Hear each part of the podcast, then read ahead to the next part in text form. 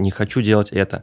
Это очень плохая мотивация. Просто демотивация не равно выгорание. Было бы круто, если бы Зина из, из пятерочки выходила с кассы и... Так, а ну я в зал. Тебя повысить теперь все. Еще пару респектов.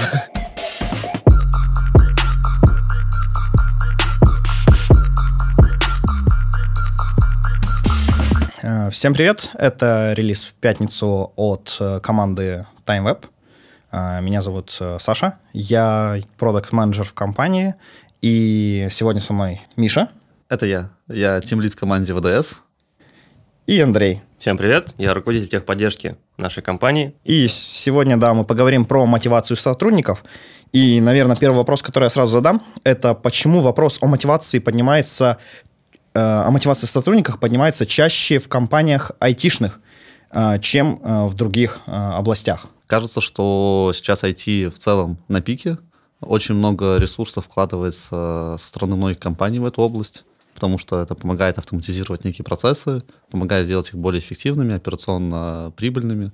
И каждый, каждый сотрудник становится очень ценным, потому что он очень дорогой требуется много времени, чтобы сделать какой-то, какого-то высококлассного специалиста, воспитать его, и требуется хорошо его замотивировать, чтобы он на высококонкурентном рынке никуда не ушел, не ушел к твоему конкуренту, чтобы он эффективно работал на протяжении длительного времени, и поэтому, как мне кажется, такой сейчас вопрос большой к мотивации, как сотрудников удерживать, как их привлекать, как позволить вообще им эффективно выполнять свои задачи. Наверное, вот так. Ну да, тут, наверное, даже добавить особо нечего. На самом деле, если в пересчете на чистые там, деньги банально, э, привлечь сотрудника гораздо выгоднее и правильнее, нежели, ну, и замотивировать его правильным образом, э, чем последующим искать ему замену. И э, на текущий момент на рынке, в принципе, такая ситуация, что хороших специалистов мало,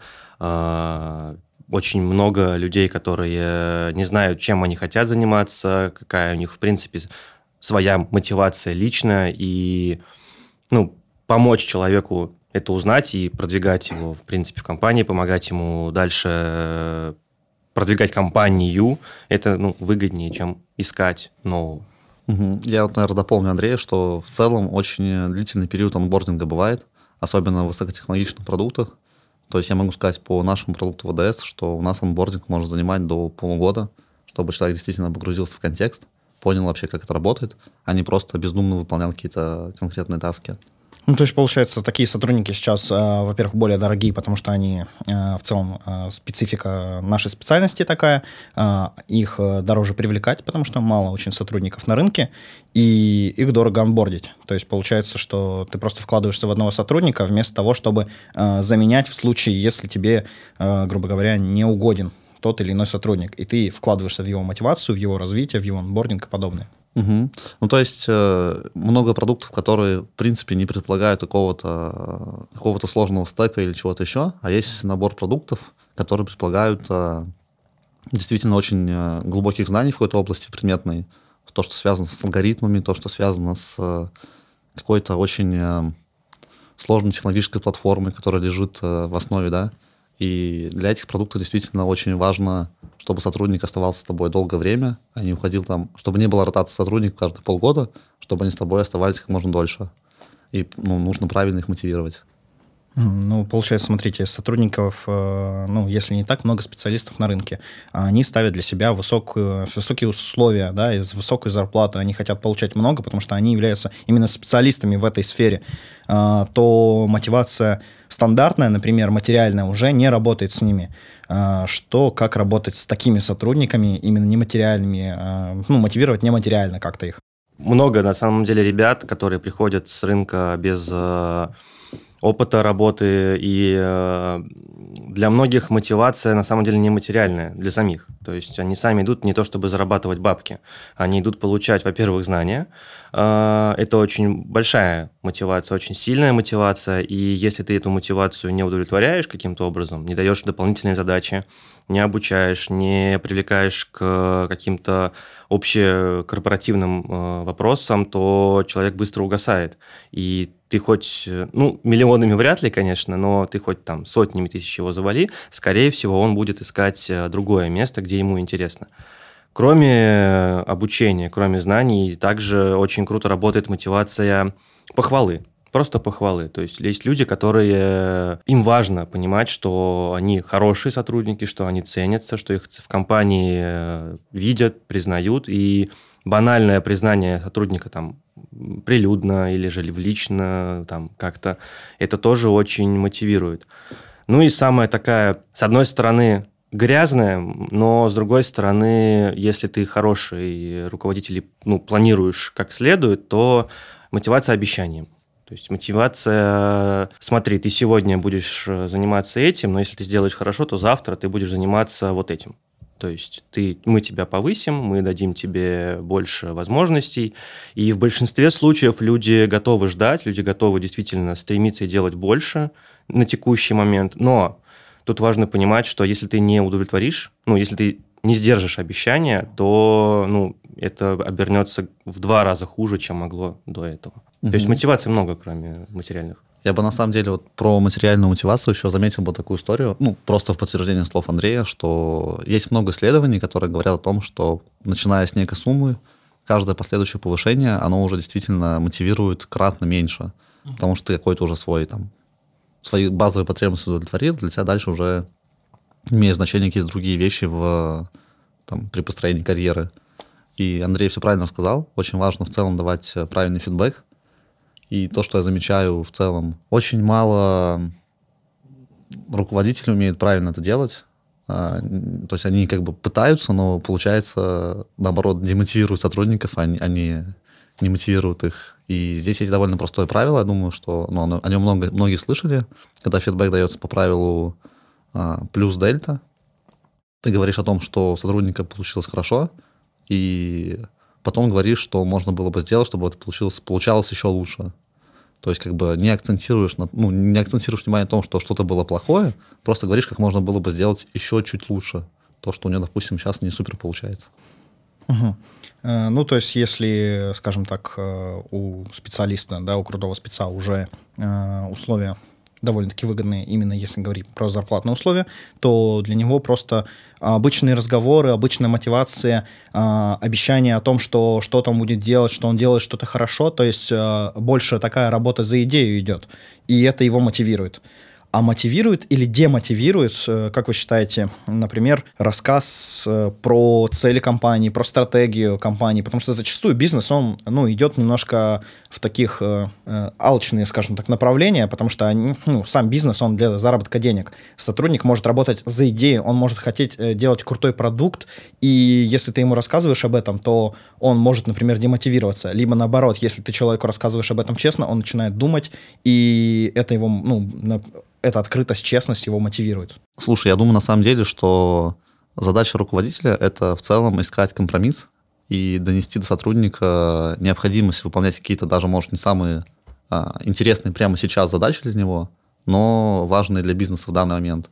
И в любом случае это должно чередоваться. Должна быть история про то, чтобы давать сотруднику какие-то действительно вызовы, какие-то интересные задачки, но так бывает не всегда.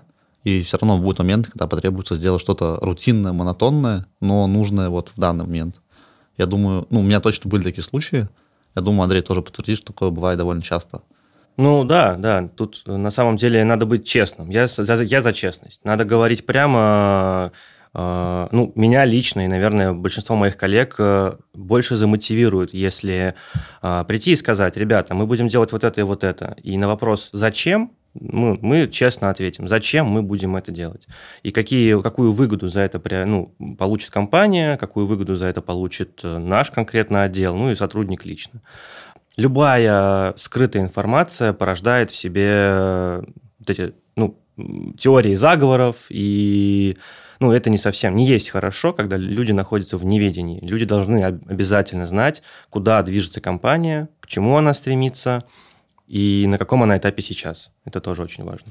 А если у компании не очень хороший, скажем так, этап на текущий момент, и э, происходит такое, что ты э, можешь давать только обещания, но не можешь давать какие-то реально крутые задачи, ты не можешь э, мотивировать э, сотрудников вот тем, что э, двигаться в каком-то крутом направлении, а вы разбираете, например, ошибки прошлого, нас так их назовем, у вас э, рутинные проблемы, э, ну, постоянно рутинные задачи, вам постоянно приходится э, пускать крутых спецов на то, чтобы они разгребали, ну, какие-то элементарные вещи, им, ну, только потому, что ты дальше не можешь двигаться без этого. А сотрудники от этого демотивируются. Как вот с таким справляться? Слушай, ну, у меня такое было в практике. Ну, я думаю, что это в целом, с этим в целом сталкиваются плюс-минус все руководители в какой-то момент времени. Во-первых, я согласен с мыслью Андрея про открытость. То есть надо в любом случае сперва прямо рассказать о том, что мы сейчас не можем делать то-то, потому-то, потому-то. И кажется, это уже хорошее, хорошее начало. Кажется, вторым поинтом это составление какого-то плана, а, чтобы была возможность э, как-то предметно обсудить, когда получится начать делать что-то крутое. И, наверное, важно обозначить хотя бы приблизительные сроки поэтому, чтобы сотрудник понимал, что да, сейчас это так, но если мы сделаем вот это, вот это, вот это, то сможем ну, достичь такой, такой-то позиции, когда можно начать делать крутые вещи. Вот. И на самом деле, в принципе, очень важно выстроить некую культуру в команде, чтобы э, мотивация была не только от э, руководителя к сотруднику, но и от сотрудника к руководителю, и между сотрудниками тоже, чтобы они ну, умели общаться в себе, не замыкались на руководителя, и чтобы они друг друга поддерживали и какие-то крутые идеи генерили внутри. Наверное, так. Ну да, тут еще такая история про перелопачивание рутинности крутыми специалистами. А, ну, это история про дровосека с тупым топором, который пытается нарубить дров, но топор заточить времени у него нет. И очень важно понимать, в какой момент у тебя затупился топор, и когда нужно сейчас, ну, пролюбить все показатели, скажем так, да, там на текущий момент, заточить топор, но в следующем э, сезоне, месяце показать супер крутой результат.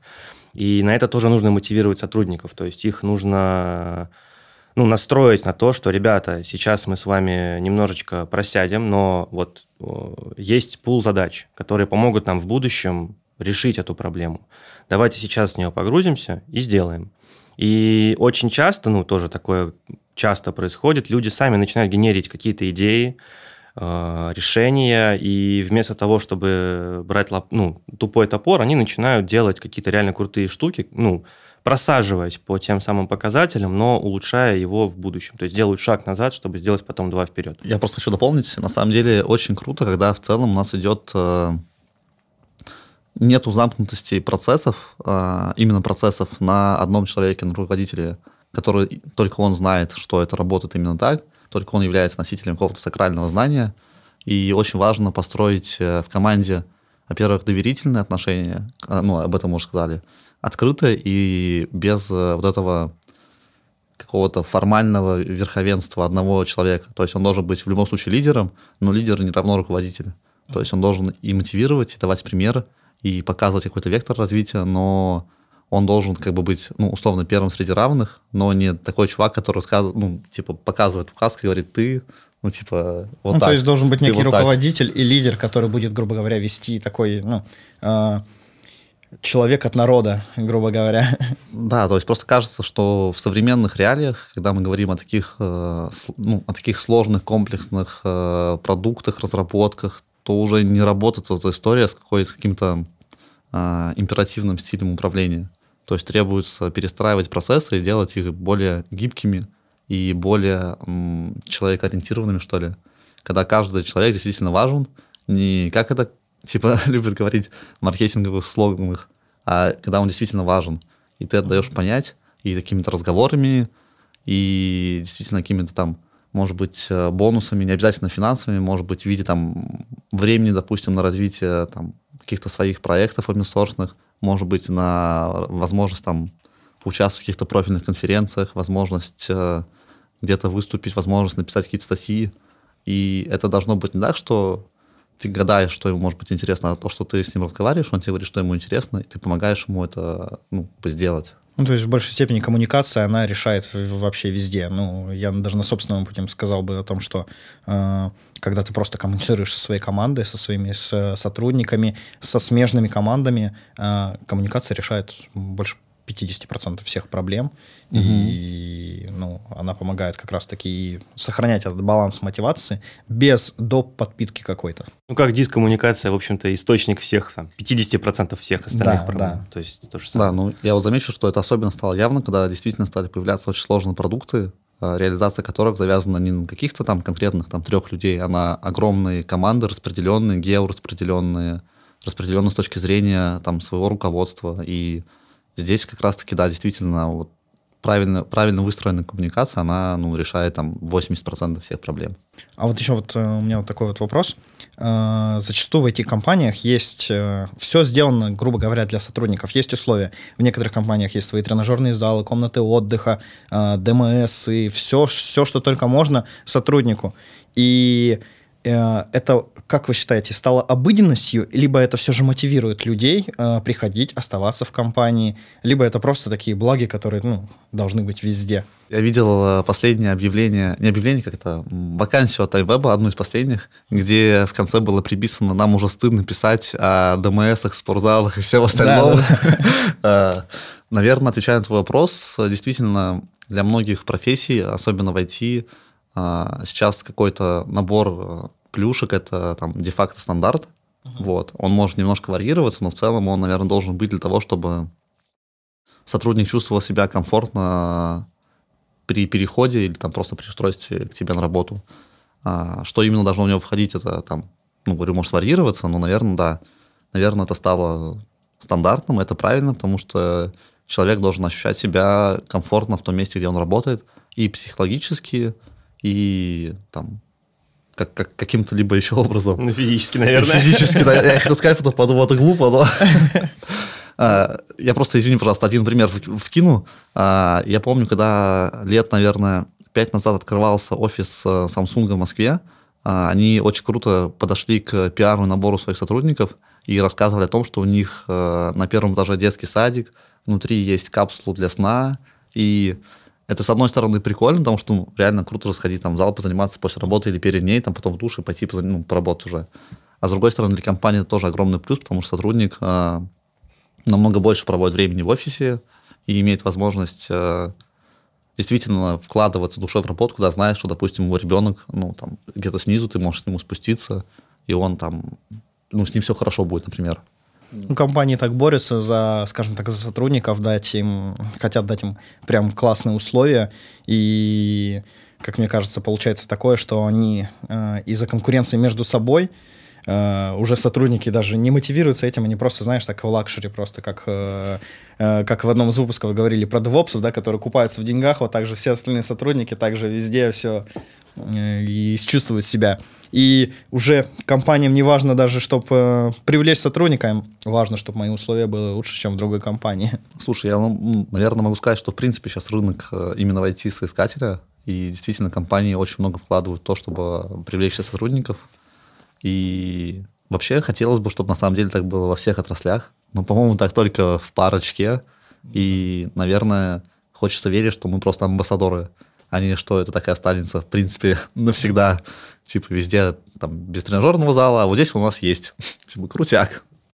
Да, да, ну, было бы круто, если бы Зина из, из пятерочки выходи- выходила с кассы и, Так, а ну я в зал, ну, да? да, и смогла бы спокойно там посетить бассейн. Ну, круто. Слушайте, ну реально круто, просто действительно так меняется рынок труда э, быстро, и я вот даже вспоминаю, 10 лет назад даже не было в нормальном виде там, интернет-агрегаторов вакансий, и не было понимания, что вообще происходит, не было статистик по зарплатам, например, не было возможности как-то объективно сравнить условия труда в разных местах. Слава богу, сейчас это появляется в каком-то виде, и это уже можно использовать, но, к сожалению, опять же, не для всех специальностей, не для всех городов.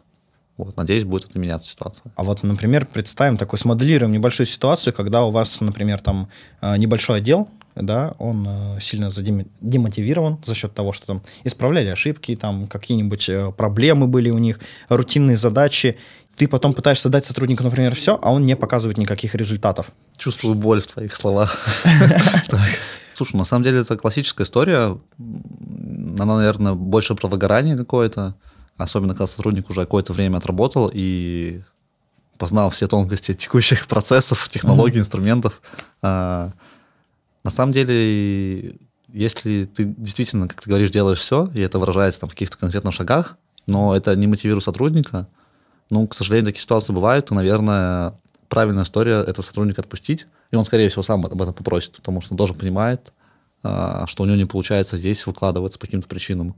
Uh-huh. Это нормальная история, такое происходит. Всегда есть набор э, людей, которые э, будут искать чего-то нового и найдут это где-то еще. Ну, то есть это нормальная абсолютно история. Ну, да, да, в целом э, с Мишей согласен, но тут еще важно понимать, а все ли ты делаешь? Ну, когда мы думаем то, что мы делаем все, тут еще важно иметь мнение со стороны всегда есть какая-то ну, крупица того, что ты можешь не увидеть или не сделать.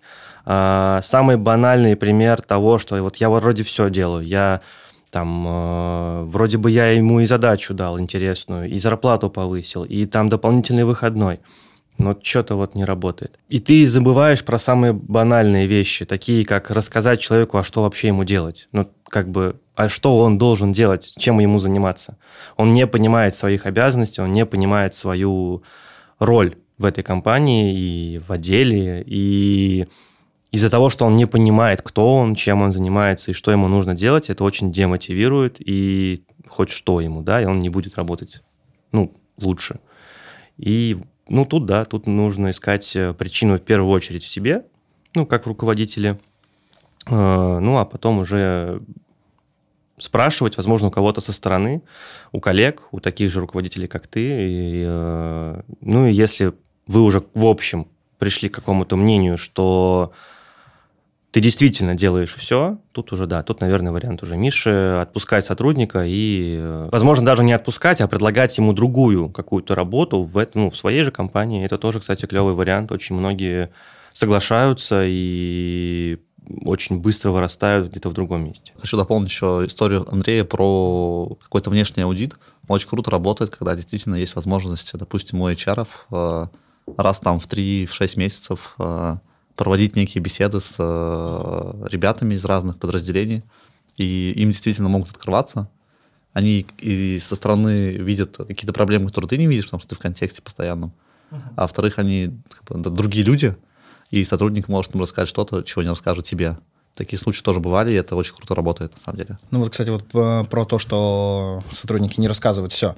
Mm-hmm. Зачастую сотрудники свое руководство, да, а, ну, они воспринимают его как как начальника, как э, какого-то человека высшего звена. И, советская Да, да, закалка. да. Когда ты не должен, скажем так, э, ему говорить о своих каких-то проблемах, угу. ты не можешь ему сильно довериться, не можешь рассказать о каких-то там нюансах и чему-то еще.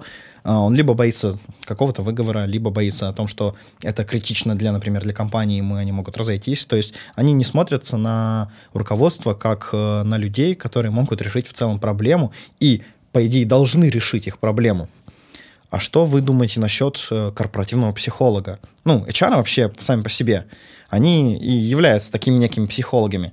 А вот э, как вам, например, мысль о том, чтобы был человек, который вот, ну, специализированный психолог в компании корпоративной, с которым любой сотрудник мог поговорить и найти какое-то, знаете, решение, компромисс, э, понимание, умиротворение? Передадим привет Олегу. А, ну, да, начну. Наверное, это... Да, да не наверное. Я уверен, что такой человек должен быть в компании, э, и к нему ну, должна быть возможность обратиться к каждому, и сотрудникам, и руководителям в том числе. Причем руководители должны обращаться к нему в первую очередь, Потому что ну, жизнь тяжелая. Да.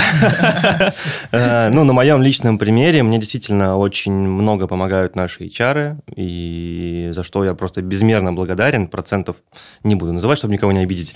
Много, много чего того, что, ну, как я перевариваю информацию, ну, оно поступает именно от вот этой насмотренности э, людей, которые с этим знакомы, которые знают, как вести себя в тех или иных ситуациях, и я думаю, что такая же возможность должна быть у каждого сотрудника. И надо, наверное, продвигать культуру не бояться обращаться по каким-то личным проблемам и вопросам к таким людям. То есть, если ты боишься обратиться к своему руководителю и думаешь, что, что вот он там где-то высоко, и ты до него не долезешь, то у каждого должна быть такая возможность обратиться к офисному псих, психологу. Ну, то есть нужен некий такой корпоративный друг. Слушайте, ну, у меня просто, знаете, ощущение, что это, знаете, есть типа волшебный человек, который э, решит все проблемы, у него есть диплом, он точно квалифицирован, и он такой, ну, пацаны, я точно знаю, смотрите, вот это делаем, вот это делаем, и все будет отлично.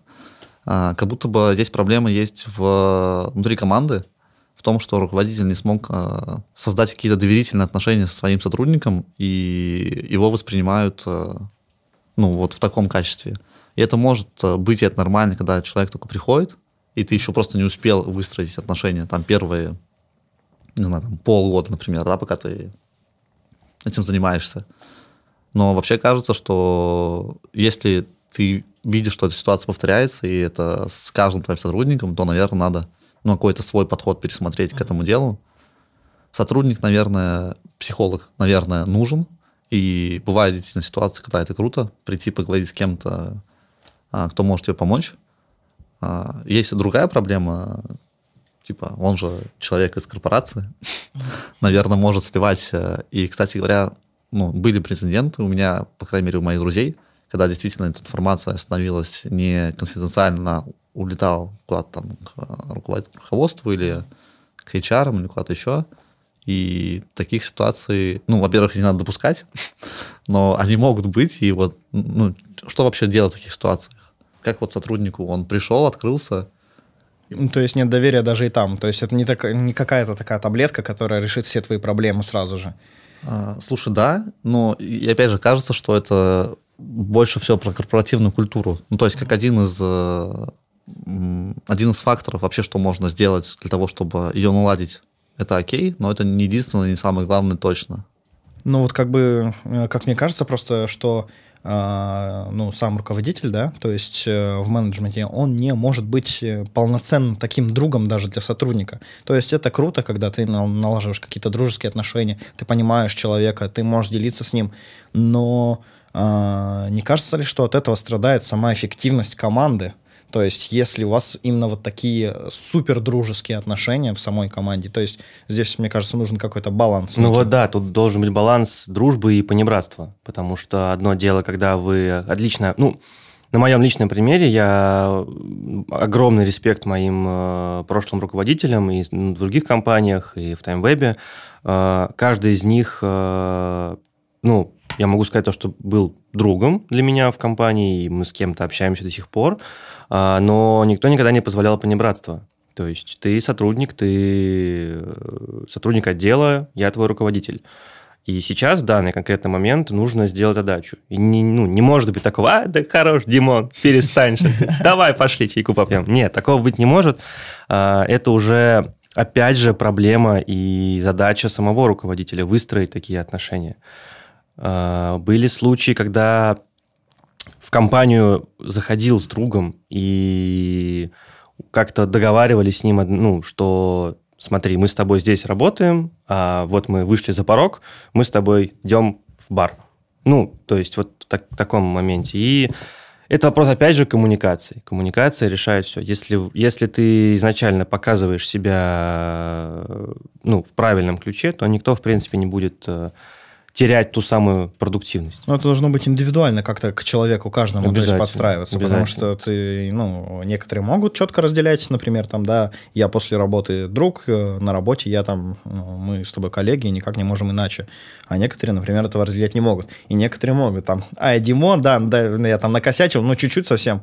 Ну, ты, если что, там, исправишь по-братски мне, и все. Ну, да, ну, можно допускать себе какие-то вот эти, э, ну, давайте называть их слабостями, что ли, то есть показывать какое-то свое внутреннее не я для своих сотрудников, но, ну, если ты изначально показал себя как э, руководитель, как лидер, как, э, не знаю, как наставник, то тебе так и будут относиться, как к другу и как э, к наставнику. Это вообще просто про неформальное лидерство. Не то, что тебе сказали, ну, ты теперь Димон, раз что-то все о Димоне говорят. Ты, Димон, теперь руководитель. Типа, руководи.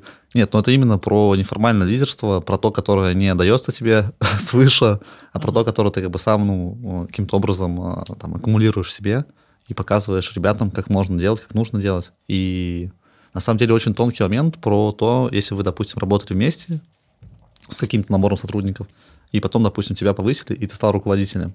Как вот правильно осуществить вот этот переход, это кажется очень такая сложная, сложная задача, и не все с ней справляются. Ну, это только коммуникация. То есть это... То есть тебя ставят руководителем, и твоя первая задача – это с каждым, хоть их 100 человек, с каждым отдельно сесть и поговорить.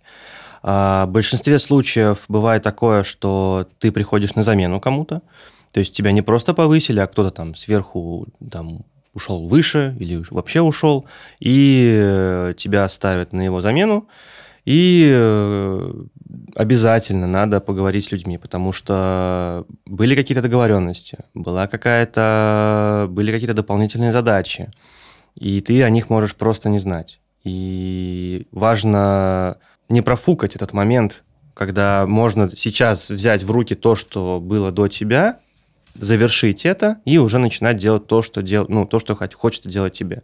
Важно не закрывать все, новый руководитель, новые правила, новые задачи. Ну, я считаю, что это неправильно, надо всегда доделывать что-то, что начиналось до тебя, если это не какая-то там пятилетка, да, и при этом выполнять э, те договоренности, которые были у сотрудников до тебя с другим руководителем, вот. Поспрашивать в целом, какие есть э, вопросы, какие есть, возможно, проблемы, предложения. Очень много, очень много инсайдов приходит в таких разговорах. Очень много. Mm-hmm. То есть у тебя лично такого никогда даже, может быть, в голове не было, ты не знал чего-то. Вот это коммуникация. Коммуникация. А помимо коммуникации, есть ли какие-то, как вы считаете, эффективны ли какие-то health метрики, например, по именно мотивации сотрудников, KPI, а, как они, например, работают, они мотивируют либо демотивируют сотрудников, и как по ним можно определить именно вот, а, когда этот баланс нарушается? Вообще, наверное, KPI, у меня вообще к KPI такое отношение, что они не везде нужны, и не во всех командах они нужны. А, особенно сложно оценивать, допустим, людей какой-то условно творческой профессии. А разработка, ну, по моему мнению, это такая условно творческая работа, когда сложно оценить э, эффективность э, там, разработчика или какого-то еще сотрудника. Наверное, в этом случае руководитель должен э, давать оценку напрямую, исходя из каких-то своих внутренних факторов, потому что действительно очень индивидуальная история. Ну, есть, условно, два разработчика, один написал там, типа, 5 строчек кода, другой 10 тысяч строчек кода. А кто из них эффективнее? Ну, как понять? Если он для того, чтобы написать эти 5 строчек, сперва прочитал 20 тысяч э, файлов, типа, и понял, где их надо написать. Ну, то есть это очень такая история. Но здесь есть большой риск того, что руководитель может быть предвзят и не, не объективно оценен своего сотрудника. Всегда требуется ну, взгляд со стороны, всегда требуется аудит, всегда требуется привлечение сотрудников по работе с персоналом ну, на моем, на моем примере это, по крайней мере, работает. Наверное, наверное, как так. Да, я хотел сказать по поводу того, что даже один руководитель, ну, в целом, например, э, если у тебя большая довольно-таки группа, э, довольно-таки сложно контролировать и индивидуально вот смотреть на все эти вот моменты. Э, ну, поэтому, потому что в любом случае нужно привлечение со стороны для понимания этого всего. Но вот момент с тем, что полностью от KPI уходить, не совсем, как мне кажется, правильная история, потому что тогда ты не можешь э, э, ну, если ты не погружен прям досконально, ты не постоянная коммуникация с человеком, то без них ты не можешь наблюдать за всем процессом. Тут, наверное, не совсем можно говорить о KPI, можно говорить о задачах и о цели, которые ты ставишь перед сотрудником. То есть ты можешь говорить то, что там, условно, за неделю предположительно ты должен выполнить, допустим, эту задачу. Он ее либо выполняет, либо не выполняет. Это не совсем как бы KPI, это просто достижение неких там срезов, срезовых результатов, да. Да, это ну, абсолютно адекватная история, мне кажется, ее стоит использовать. Наверное, так, да. Да, ну я как из э, отдела, где все строится, в принципе, на KPI. Э, история важная, по ней действительно можно оценивать э, состояние отдела, состояние индивидуального человека. И были кейсы, где действительно ты видишь духовное состояние человека по его KPI, и как только у человека что-то ну, начинает налаживаться, там, в отпуск сходил, и после, после этого ты видишь, как KPI растут. Ну, история важная, отслеживать ее можно, да, можно. Если, если твой вопрос, можно ли оценивать состояние команды по KPI, то да, если команда в принципе работает по KPI. Но если это команда действительно разработчиков, которая работает на какую-то цель и результат, то там, наверное, все субъективно. И нужен взгляд со стороны. Еще один вопрос я тогда давай, сразу же давай, закину. Давай.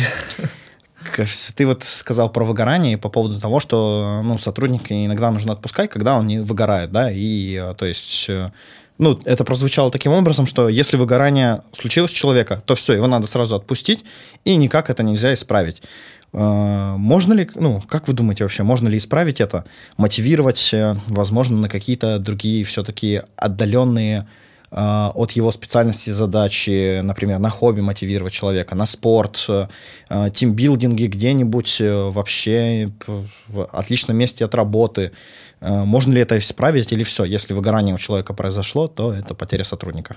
Слушай, ну в моем представлении это все потеря сотрудника, просто потому что, ну, в моем понимании выгорание это уже то, то состояние, когда человек действительно уже все, он кончился.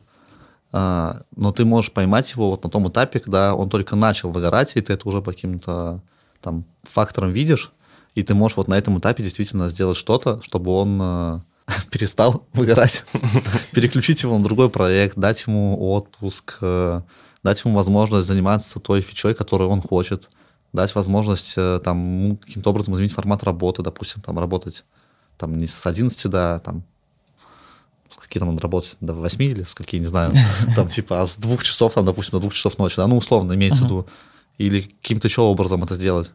Но если он уже действительно выгорел, ну, в моем представлении здесь уже какие-то меры не будут эффективными. Возможно, я ошибаюсь. Тут опять же, что, -то, что такое выгорание и от чего оно, в принципе, идет. Ну, это разное, как бы, у всех понимание. И, э, опять же, большой респект моим руководителям до этого, которые ловили меня на этих самых моментах. Тебя повысят теперь все. Ну нет, еще пару респектов. Нет, э, сейчас уже, к сожалению, сейчас уже мы наравне. Вот. Э, они ловили меня на этих моментах, когда вот, про которые говорит и Миша, когда я начинал выгорать, и э, очень важный вопрос нужно ставить самому себе, когда ты выгораешь. От чего ты выгораешь? Потому что и очень многие люди, когда приходят к тебе и говорят, Андрей, я устал, там, или Саша, я устал, там, вот не хочу делать это. Это очень плохая мотивация, на мой взгляд. Я не хочу делать вот это, это очень плохая мотивация. Мотивация «я хочу делать другое», вот это классная мотивация. А, нельзя э, нельзя уходить от чего-то, нужно всегда идти к чему-то. Это вот это крутая мотивация. И ну, это надо всегда вбивать в голову своим коллегам, сотрудникам, потому что э, ну, когда ты идешь к чему-то, у тебя и результат будет, а от чего-то, ну, ты будешь прыгать туда-сюда. И ты будешь выгорать, ты будешь э, недоволен и так далее. Вот. И, ну, тут, да, надо поймать момент, когда человек выгорает. Скорее всего, когда он уже выгорел, то тут уже вряд ли что-то поможет. Просто демотивация не равно выгорание. Угу. То есть он может быть демотивирован по многим причинам, и с этим, ну, в этой ситуации действительно очень много инструментов, которые ты можешь использовать для того, чтобы его обратно мотивировать. Ну, демотивация, она может хорошо, ну, сильно ускорить процесс выгорания. Да, ну то есть это то, что приведет к выгоранию, но это да. не равно выгоранию. И вот на этапе, когда сотрудник демотивирован, ну, очень много всего, что ты можешь делать для того, чтобы это перестало таким быть, угу. то есть, чтобы он стал мотивированным. А вы для себя сами выделяете, например, моменты, когда начинаете немножко, грубо говоря, демотивироваться, выгорать или еще что-то? Это происходит, мне кажется, у каждого человека в целом, который работает ну, ну, очень долгое время, например, э, на одной специальности, ничего не меняется у них. Это происходит. Как вы для себя это как-то отслеживаете самостоятельно, либо вам нужна помощь со стороны? Но просто со своей стороны скажу, что э, бывают моменты у меня, когда все задачи кажутся уже рутинами, э, мне достаточно просто переключиться, например, там снизить э, процент моих основных задач э, там процентов до 80-70 и просто заняться чем-то другим. Недельку одну-две что-то другое поделать и прихожу в нормальное состояние. Как вы для себя это отслеживаете? На самом деле, в принципе, похоже на то, что ты говоришь. А, часто бывает, ну, не скажу, что часто, но бывает ситуация, когда ты действительно делаешь что-то по кругу, и оно кажется уже приевшимся, и ты хочешь какого-то разнообразия, но обычно помогает действительно там, типа, переключиться на пару недель на какую-то другую область, и оно все приходит в норму. Тут просто история, наверное, про то, насколько тебе нравится, в принципе, то, чем ты занимаешься. А, если обращаться к фонду золотых цитат на ВКонтакте, то, или не, знаю, кто сказал, не помню, но сделай свое хобби работой, ты не будешь работать ни одного дня в жизни, оно примерно Я вот для себя на самом деле очень четко ощутил, что мне действительно там 99% времени в году приятно работать, и я нахожу для себя там какие-то новые стимулы и вызовы постоянно. Наверное, так. Ну да, тут э, абсолютно согласен с Мишей, что э, важно именно общее, ну не только сейчас твое состояние, а общее твое состояние, насколько тебе приятно работать здесь и сейчас, и завтра, и вчера, как тебе было работать. И ну, я для себя выделяю такие моменты. Я там подвыго, подвыгорел, устал от чего-то. Э, очень крутая штука искать решение. Ну, то есть ты выстраиваешь процесс. И как только ты строишь процесс э, решения этих самых монотонных, рутинных там, и постоянных задач, и они превращаются уже не в постоянную беготню, как белка в колесе, а именно выстроенный процесс, который работает как отлаженные часы, это перестает быть э, проблемой. Потому что ну, выгорает в основном из-за проблем, из-за нервов, из-за там, дискоммуникации и так далее. Выстраиваешь процесс, тратишь какие-то последние силы на это, а потом наслаждаешься, как круто у тебя это получилось. И та самая, то самое выгорание, демотивация, ну, сразу у тебя возвращается на нормальное состояние. Ну, это моя, мое такое решение. Окей, э, в целом э, для меня это стало понятно, надеюсь, для слушателей тоже. Э, и на этом будем заканчивать сегодня. С вами был Релиз в пятницу. Всем пока. Пока. Пока-пока.